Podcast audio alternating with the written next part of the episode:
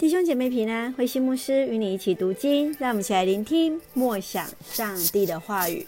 出埃及记三十六章建造会幕。出埃及记三十六章是以色列人按着上帝所吩咐的建造圣幕，这是上帝所喜悦的。其中有那最好的祭司奉献他们的才能，参与圣幕的建造。不但如此，所用的建材也都是最好的。我们一起来看这段经文，一起来看第一节：以撒列、雅和利亚伯和其他灵巧的技工，就是所有蒙上主赐予技能、才智，知道怎样营建圣墓的人，都要按照上主的吩咐进行各项工程。上帝所拣选为他做工的人，必蒙受赐福。在建造圣木柜呃的过程当中，一切荣耀都要归于上帝，这是应有的态度。在服侍中，同工也许有发现自己不足的部分，然而上帝都会预备，并且给予所需要的各样能力，甚至是超乎所求所想的。这都使我们在服事当中对上帝有更大的信心、更多的交托，以及更谦卑的服事。亲爱的弟兄姐妹，当你在服事当中所在乎的是自己的荣耀，还是上帝的荣耀呢？你仍然与上帝一起同工吗？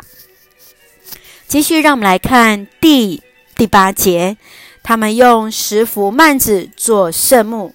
这幔子是用麻纱和蓝色、紫色、深红色的毛线织成，并且绣上基路伯的图案。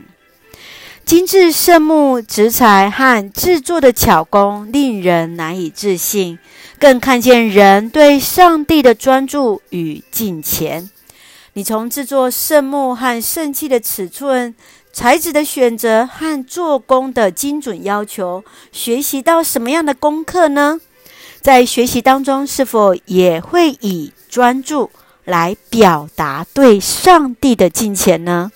愿主来悦纳我们所献的，也让我们一起学习专注来表达对上帝的敬虔。让我们先用三十六章第七节来作为我们的金句：所收到的礼物已够完成全部工程而有余。是的，以色列人的奉献来完成了这全部工程的建材。感谢上帝，我们一起来学习。让我们一起用这段经文作为我们的祷告。亲爱的天父上帝，感谢你所赐一切的恩典与我们同行。愿你的灵再次临在我们的生命当中，赐下谦卑，除去傲慢的灵。愿所献的盟主悦纳，荣耀归于你，赐下平安喜乐，在我们所爱的教会与每位弟兄姐妹身体健壮，灵魂兴盛，恩待保守台湾我们的国家。